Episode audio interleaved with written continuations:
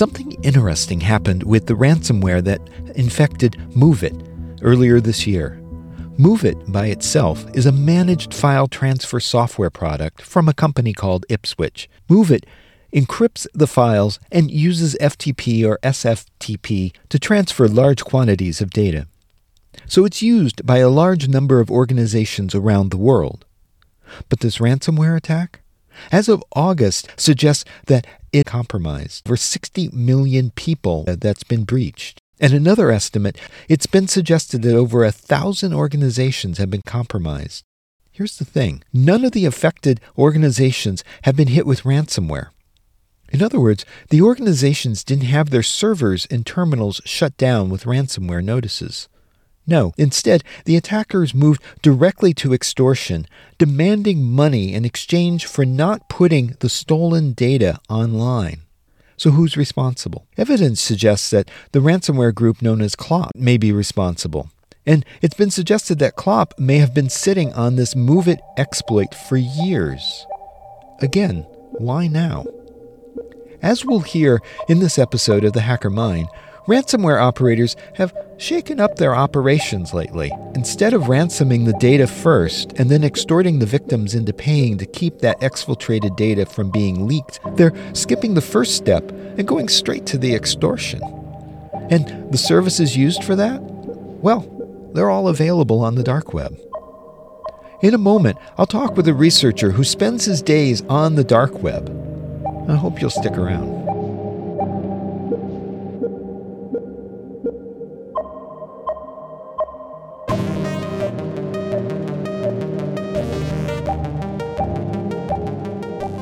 Welcome to The Hacker Mind, an original podcast from the makers of Mayhem Security. It's about challenging our expectations about the people who hack for a living. I'm Robert Vamosi, and in this episode, I'm discussing ransomware, data extortion, and how the dark web plays into all of that with somebody who practically lives on the dark web.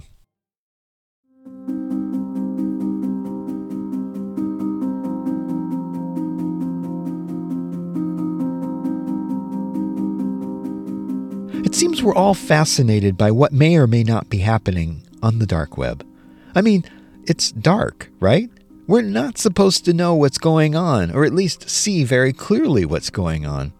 Yet, from time to time, I do check in with people whose job it is to monitor what goes on there. Yeah, uh, my name is Manny. Uh, at least that's what everyone calls me uh, at work. Um, I'm an associate manager at the um, Accenture Cyber Threat Intelligence Dark Web Reconnaissance team. Like any major organization, Accenture has different business units and teams. The Cyber Threat Intelligence Dark Web Reconnaissance Team sounds really specific and pretty cool. Yeah, so um, we're one of several specialized units within the wider practice, um, but essentially our mandate is to go on the uh, on the deep and dark web, um, providing intelligence and quote unquote weather forecasts uh, about what's happening. Essentially, trying to look for uh, threats and trends and um, warning clients about who's targeting who with what tools and what kind of capabilities. So let's start out by defining by what we mean by the dark web for someone who may not know? Sure. So, um, I mean, at the very strictest definition, there are obviously very big difference between deep, dark, and clearnet. But from a criminal uh, perspective, they all overlap. Some of these criminal forums are hosted on on uh, on ClearNet sites, and some of them are in Tor domains. Some of them are in messaging platforms. Um, but for the in, for the intent of intelligence, it's part of the dark web. Again, for someone who doesn't necessarily know, the clear web is what you get when you Google. And when you go into a password protected area, well, that's another level of deep web. And then there's the dark web, which is what you need a Tor or a I2P browser to get into. Yeah, that's correct. So, what are some of the threats, say, that enterprises need to worry about from the dark web? Criminals operate there all the time. So, why would an organization need to pay attention to the dark web on its own? I mean, um, unfortunately, you have to pay attention uh, to the dark web. Um, I think more and more uh, events, cyber events that that businesses and enterprises are facing, can be tied directly back to the dark web in one form or another. You know, it can be something as specific as a, a set of credentials uh, or network access being sold, or it can be something more vague like uh, a new and emerging um, threat or technique that's being sold. Um, our opinion, and I know I'm biased, is that nobody can afford to not look in this space because you're missing out on a really big opportunity to posture and prepare.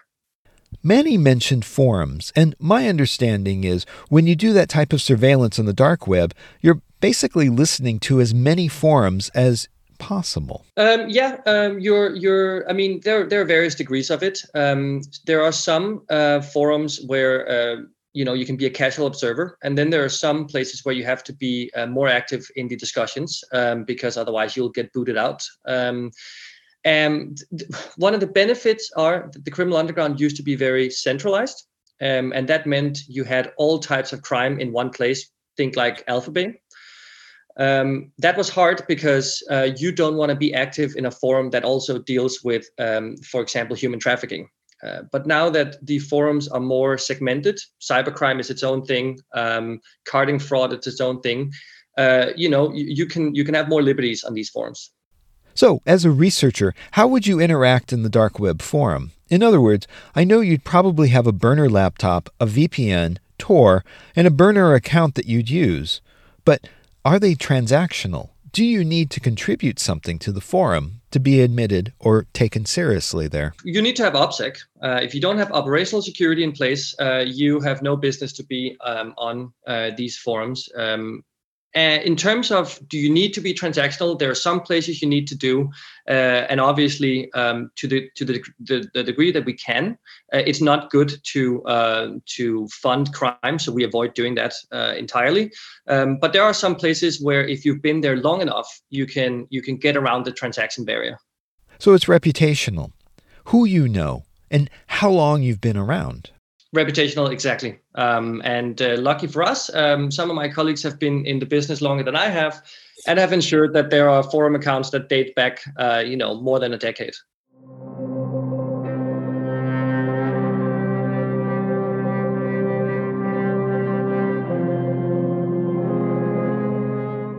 Okay, so Manny's been doing this for over six years, and he must have some stories about some of the investigations that he's done thus far. Yeah, I mean, um, I, I've, I've, i was lucky. I joined this uh, field around six and a half years ago, um, and in that time, I think uh, the primary thing is that the, the criminal underground has become more professionalized. Uh, when I joined, it was sort of disjointed, and uh, it was it was difficult to know what was a scam and what was a real service. But these guys are they want to make money and they know the best way to do that is to build it like a legitimate business so some of these criminal outlets operating on the dark web are more like an early stage tech startup in how they operate than a, a cyber criminal. I've heard this before. Criminal hackers they work 9 to 5 they work monday through friday. They have hr departments finance even engineering. And we know this because shortly after the Russian invasion of Ukraine, members of the Conti ransomware organization who disagreed with that invasion published emails and chats which revealed the internal structure of the criminal organization in fine detail. These ransomware organizations are essentially startups in a world of organized crime. As for what they produce, they produce services for other franchisees receiving a cut of all of their crimes as well. Yeah, so uh, ransomware is obviously uh, on everybody's mind. Um, and um, one service that uh, is very interesting is what's called initial access brokering. Uh, it's a it's a threat actor that uh, specializes in in getting access to an enterprise network and then reselling that to the highest bidder. Uh, that is one of the main economies currently operating on the darknet. And in my personal opinion, um, without these initial access brokers, ransomware and data extortion couldn't have scaled to the point that we're currently seeing. Info stealers. So, this is where somebody uses, say, my creds to get into my company's internal network, and then from there bootstrap their way into areas such as finance. Yeah, it can be it can be a set of stolen credentials. It can also be um, you know some threat actors, uh, some of these uh, initial access brokers. They are highly highly specialized. They will have their own um, one day or zero day exploit targeting some sort of uh, VPN provider. They'll use that uh, as a way to compromise several companies, and then they'll resell that access. So Manny mentioned zero days, and I often hear that you don't want to use a zero day. You want to go for the low hanging fruit first and then the zero days. So it's something that you want to save because they're quite expensive. Or have they become less expensive? No, they uh, on the other like no, they're they're. It depends on where you're looking, I should say. Um, we recently saw a zero day offered for sale on a key underground forum for two and a half million euros. Um, that's about as expensive as I've ever seen it on the dark web. Um, and then you have a zero day targeting some uh, CRM provider that nobody has heard of selling for $300. So you've got the spectrum. Okay, but in general, would Manny agree that withholding a zero day as long as possible is still the thing to do? A hundred percent. I agree with with you uh, because there's just not uh, there's no reason to do it, right? Um, if you can get away with using a set of credentials that you either stole yourself or you purchased for ten dollars on the underground, why would you burn your most valuable asset? So, given that Manny's on the dark web, I imagine he's seeing a lot of cutting edge info stealers. Yeah, so um, info stealers uh, really is one of the, the places where the dark web is innovating the most. You know, I, I like to say that what we're seeing is the uh, info stealer 3.0. It's the, the new age of info stealers. Um, you know, if you if you think like about an info stealer from two years ago, it was designed to target the individual, their banking apps, their Bitcoin addresses. Um, the info stealer of today is designed to target enterprises by targeting um, overlays in multi-factor authentication, targeting gov- uh, targeting uh, corporate applications. Um, so the InfoStealer is rapidly becoming uh, the go-to tool from initial access brokers to data extortionists to ransomware groups as a tool of entry.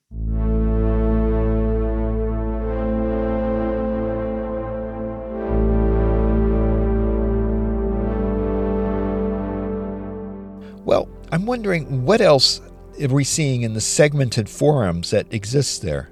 What might be the most pressing threat coming from the dark web today?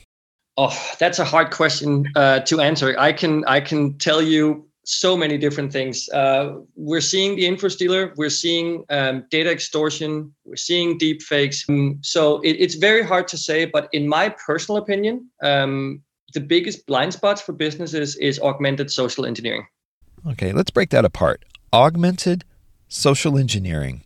I'm not really sure what that is. Sorry, yes. So, um, augmented social engineering is sort of the, the, the current state of social engineering where dark web criminals are buying tools, services, uh, and accesses on the dark web to enhance their social engineering ploy.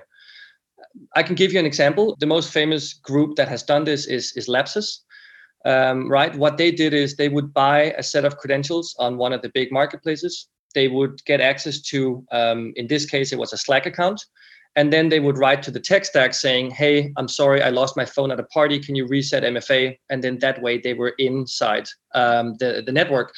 But the cool thing here is that that ploy was so successful because it originated from a trusted internal account. It wasn't an outside spoof. Uh, and that's what I mean by augmented social engineering, where these threat actors are taking the data, the tools, and the services that you can buy on the un- underground and, enhancing social engineering. So, oftentimes, when dealing with criminal hackers, they're not very sophisticated deep down. They're lazy. They're script kiddies, and they just grab stuff here and there to mount their attacks. But what I'm hearing from Manny is that there's a real uplevel in the sophistication of some of these attacks. Yeah, that's correct. I mean, uh, as as I said in the beginning, the, the, criminal underground has become professionalized to a very very high degree. Um, but also, I don't think you should. Uh, I don't think people should necessarily write off the uh, the dumb script kiddie because uh, again, going back to Lapsus. Lapsus.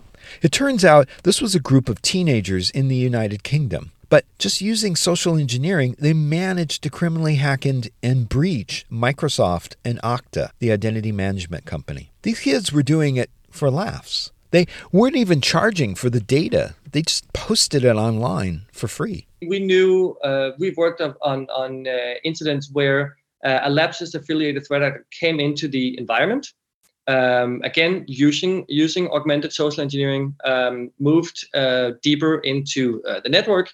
But because they are who they are, they didn't charge. There was no ransom. There was no chance for the for the uh, for the enterprise to actually do anything about it. They just stole the data, deleted it from their servers, and disclosed it for free.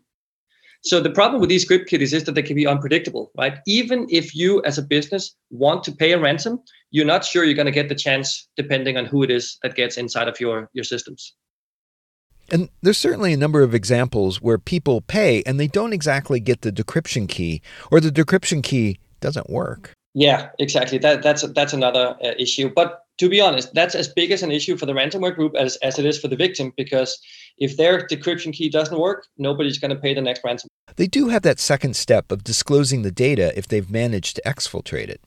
Correct, and I, I would actually say that uh, based on the research that I'm doing now, and based on my my uh, dealings with our incident response team, uh, that second step is becoming the first step. Right? If you look at the recent Clop attack against uh, MOVEit, um, as far as I'm aware, there's 349 confirmed victims. Not one of them has suffered a known ransomware attack.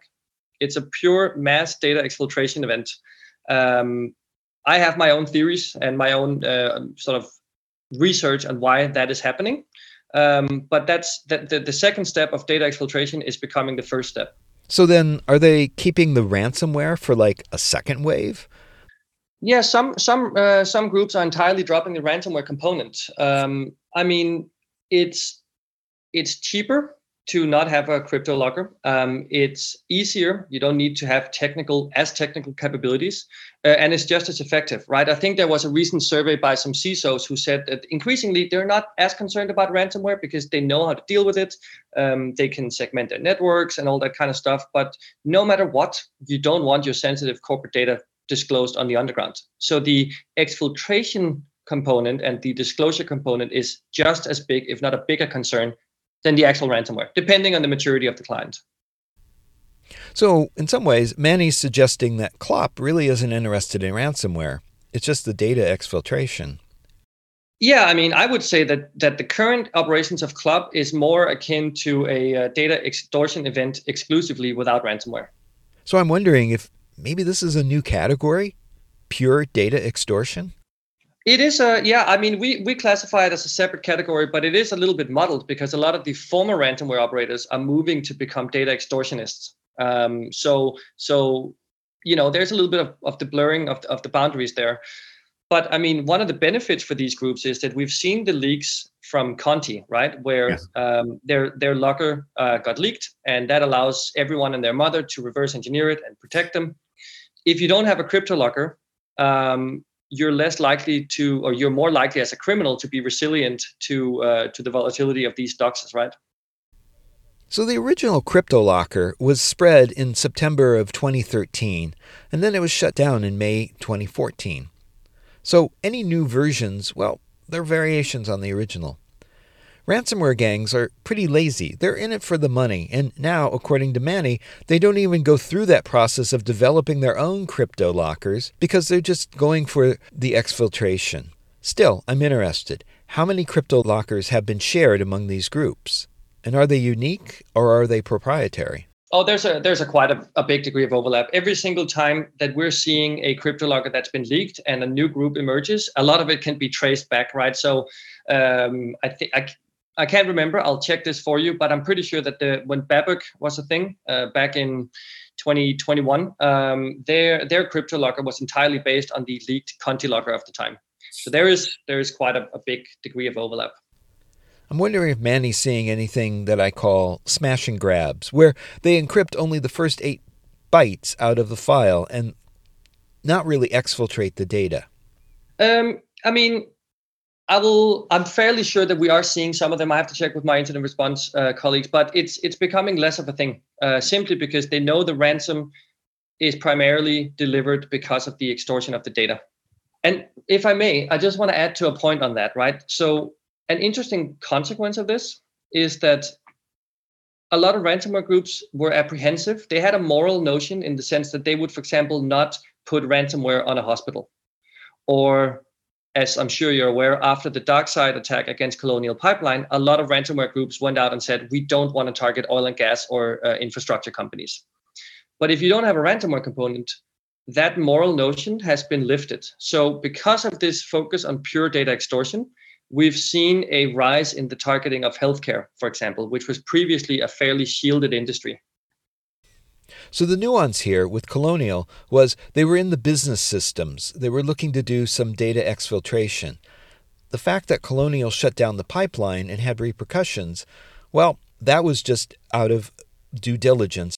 Except now I'm not sure that they were exfiltrating the data, that they were actually targeting the infrastructure instead. Yeah, yeah, no, you're absolutely right. Uh, but what I mean is that because of Colonial Pipeline, mm-hmm. a lot of other ransomware groups went ahead and said, oh shit, we don't want this level of law enforcement scrutiny on us. Let's just drop ransomware against um, against oil pipelines or critical national infrastructure because it simply got so heated. And then after Colonial, the response from the United States government was to put a reward on any information leading to the arrest of the people responsible for that attack. That probably killed some of the activity in that space. Yeah, I mean, it was quite interesting uh, in those days afterwards. We saw the key forums that was catering to the ransomware groups at the time. They flat out banned ransomware on the marketplaces. And to this day, some of them still have that ban in place. Right. And it's interesting that these ransomware groups have franchisees. And one of them attacked Sick Kids Hospital in Toronto, Ontario, a hospital for sick kids over the winter holidays. Here's the CBC. And the Hospital for Sick Children says it's dealing with a cybersecurity incident that's affecting several network systems, including some of their phone lines. Sick Kids says a system failure called the Code Gray went into effect on Sunday night, prompting the activation of the Incident Command Center. The hospital says patient care is unaffected and there's no evidence that personal or health information has been impacted. Chopper 24 is above the hospital for us this morning, giving us that bird's eye view. Officials say third-party experts have now been called in to help resolve the situation. Then a few days later, this. Our Sick Kids Hospital is recovering from a second cybersecurity incident in recent weeks. This after being offered a solution to its problem from the very people that carry out these kind of attacks. Brian. Here we have a ransomware gang apologizing for one of its franchisees. Here's the decryption key, and we're not going to do that anymore. Promise. Absolutely. Yeah. I mean, the ransomware as a service model and now the data extortion as a service model is entirely reliant on as I said earlier, initial access brokers, as well as willing participant who wants to um, to who wants to go into a franchise model with you on the underground. Right, but even large corporations that are legit, they can't always control what their franchisees are doing all the time.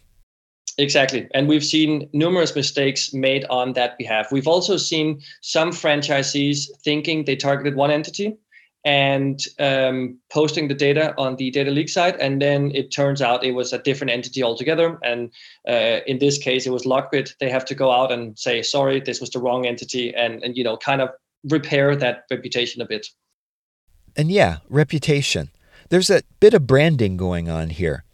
There are these organizations that aren't so much in the shadows as they used to be. They actually have logos, they actually have names.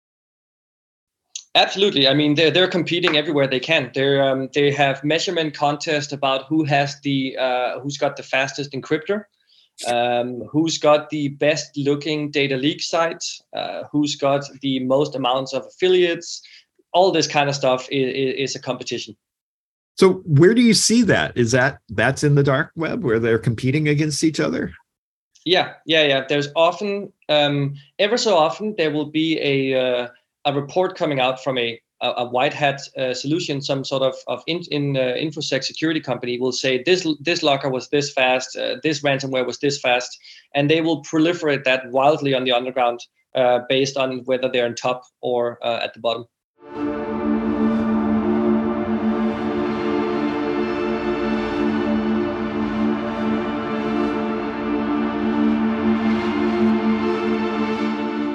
So Manny mentioned deep fakes, and I'm beginning to think it's like manipulating a political candidate and getting them to say something that's rather embarrassing or something they obviously wouldn't say.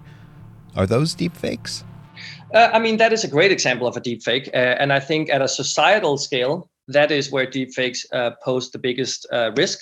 Um, at a individual enterprise um, focus, um, deepfakes are a problem because um, they can be used as a, as a novel way uh, to get into corporate uh, networks.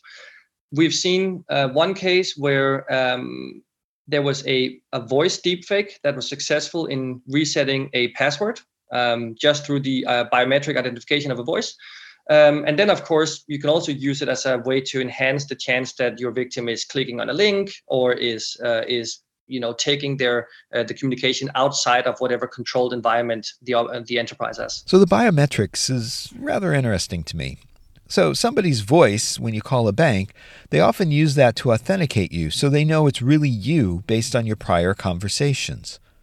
But with a deep fake, they're just manipulating the words around from a recording.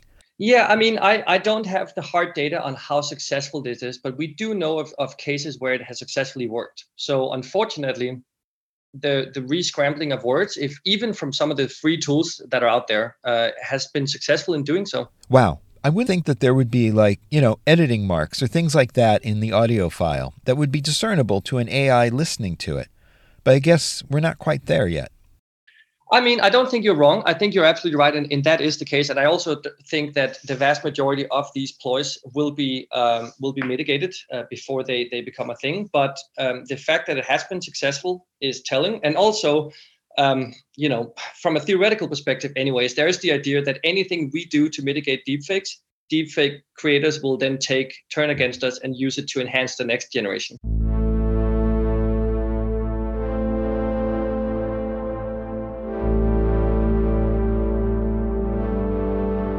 So we briefly touched upon OT as something new in the dark web.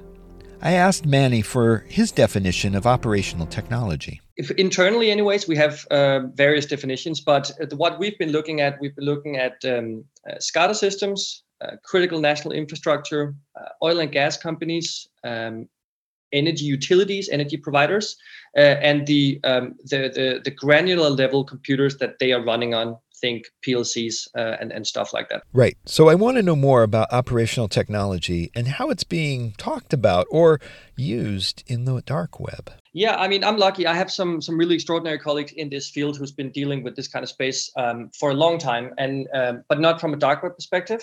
Um, and sort of talking to them is what inspired uh, me and a colleague to start looking at how does this um, operational technology space overlap with dark web threat actors. Um, the first thing we saw is um, for the first time in the seven years that I've been doing this, six and a half years, um, all three major categories of dark web threat actors financial, political, ideological are have elevated intent on targeting OT. Uh, and a lot of that can be tied back to the uh, Russia Ukraine war. Um, at a very high glance, um, the financial threat actors they want to target OT because they can sell that for more money.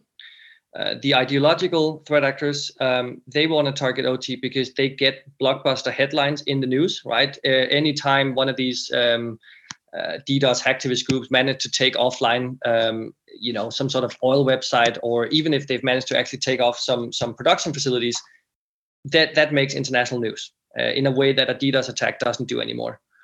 Um, and then the political threat actors are targeting OT uh, in support of Russia. So so that's what we're seeing at a very very high level. I would think the diversity of operational technology would help protect it. It's not homogeneous. I mean, every device has its own programmable logic controller, or PLC, or RTOS. It's not at all like having a homogeneous operating system like Linux, or Windows, or Mac. Um, yeah, I, and I think you're right. I think um, the diversity is maybe shielding it from a systemic, organized campaign but um, the diversity is also making it easier for some threat, out, threat actor out there to find a target that hasn't been protected as well. So I guess Manny's starting to see some PLCs are going to be more of a target. The most recent reports that I've written up on have targeted uh, PLCs, programmable logic controllers, um, and they've targeted RTMs, um, I or yeah, I believe it was there was a group that uh, recently claimed to have done the first ever ransomware slash wiper attack against uh, an RTM in uh, Belarusia.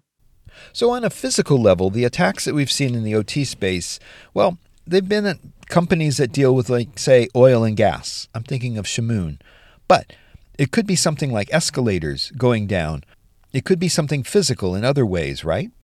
It could be for sure. Um, at the moment, from again from a pure dark web perspective, the focus is primarily on um, utilities and energy providers simply because um, that's where they can make money and that's where they get the headlines. But you're absolutely right that should they choose to branch out and should they continue down this path, we can see uh, other things uh, also being hit. You know, uh, elevators, uh, escalators, um, various traffic lights, that kind that that kind of activity.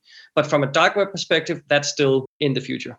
So, staying in the future for a moment, Mannie could see something like a smart building completely held hostage in a DDoS attack.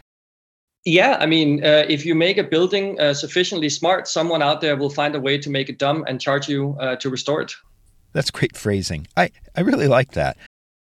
I find the OT space to be very interesting because, again, it's not something that everybody's talking about. People aren't thinking about their elevators or whatever. I mean, we have Stuxnet as an example of an OT attack, but that's still more than a decade ago, and it doesn't seem to be as prevalent today as we might have seen in other attacks on that level. I think that's right. I think the, the only big one I can think of is the Triton malware that was discovered in um, Saudi Arabia and, and some of those wiper attacks affiliated with that.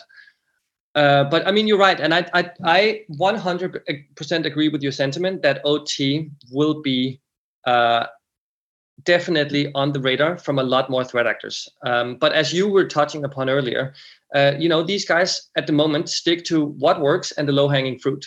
So while they can, why not just blackmail an enterprise the same way that's worked for the last four years? And when that resource dries up because businesses go passwordless or whatever other reasons we have, then we're looking at branching out, is my opinion. So I if I if I was a betting man, I would say OT was going to emerge on dark web in a serious manner over within the next three years.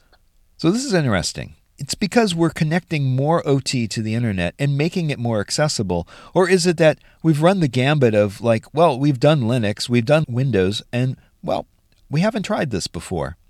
It's something brand new.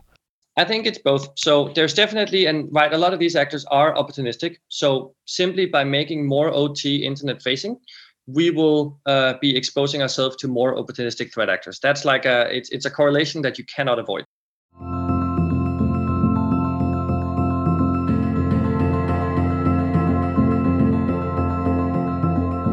So, are there any stories that Mannie can share around some of the topics we've discussed? Um, yeah, I mean, so, some of the some of the, research that I find very interesting uh, at the moment is we we, as you're aware, um, all ransomware groups uh, worth their salt will have a data leak component to their operations. Um, because are so many ransomware groups, because there's so much data leaked, there is an extraordinary amount of sensitive, high fidelity corporate data available on the underground. Um, and typically, businesses uh, only are aware of their own compromise. They have a blind spot for a, uh, a, you know a trusted supplier, either upstream or downstream.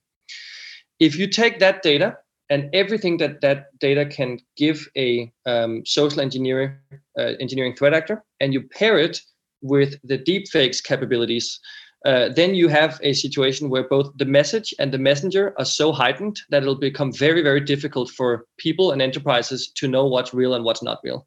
Um, but just to give you a little snippet, right? So if you're talking about we're developing this space, right? We've seen an an 850%. Actually, that's wrong. We've seen a over 1,000% increase over the last two years in the targeting of Mac OS by dark web threat actors, and this ties to your point of Linux, li- Windows has been done, Linux has been done. Uh, right now, you know, we're kind of in the space of targeting bootkits, and then what's the next thing that's that's highly targeting? It's it Mac OS, and we've seen the criminal underground adjust um, accordingly. So Mac OS is interesting. I'm wondering if there's now a backlash against all that advertising that was done. That well, you just don't get viruses with Mac OS. Actually, you do. And now there's vulnerabilities attacking Mac OS directly. Yeah, I think uh, I think an average user has a, a false sense of security if they're on a Mac compared to what we're seeing on a daily basis. Still, from an enterprise perspective, Macs are better in the sense that they're not centralized as much on the network. In fact, Mac laptops are pretty isolated. I, I, mean, I don't think you're wrong there. I think that is right. That in terms of like, if you're an enterprise, where would you want an attack to be directed? probably still uh, your Mac user. But the problem is that um, all it really takes is one user with some sensitive data or some sensitive credentials, and you can move away from that initial compromise. Um, and obviously, the enterprise adoption of Mac OS is is increasing um, every year. Um, so so there are more victims coming out, or more potential victims coming out um, that has a more central role. So I guess what I'm hearing is maybe everybody should be switching to Linux. I mean, uh, you know, uh, as with anything cyber, it's it's a, it's always a cost benefit on on on ease of ease of use and security. Um, I personally wouldn't wouldn't want that because I'm not a, a, a, command line warrior. Um, so I'm perfectly happy on a Mac. But um, yeah, from a theoretical perspective, let's say you're right. I'd really like to thank Thomas Mannie Wilken for coming on the show and talking about the dark web. And I do look forward to talking to him again about the future of his Mac OS research. Again, these are areas, whether it be OT or Mac OS, that haven't gotten a lot of research and haven't gotten a lot of discussion, and they probably need it. Hey, if you enjoy this podcast, tell a friend. I bet there are others who like commercial free narrative InfoSec podcasts. I have so many stories about hackers who are making a positive difference in the world. And be sure to check out Error Code, my new podcast that focuses on IoT and embedded security. Error Code is available now wherever you get your podcasts. Let's keep this conversation going. DM me at Robert Vamosi at infosec.exchange on Mastodon and tell me what you like and even what you don't. Hey, I have some great conversations coming up with the rise of bots, the threat from China and Vietnam, and more research on the dark web and ransomware. Subscribe today. The Hacker Mind is brought to you every two weeks, commercial free by ForAllSecure, the makers of Mayhem, an application security testing solution you can try for free at mayhem.security. For the Hacker Mind, I'm Robert Vamosi.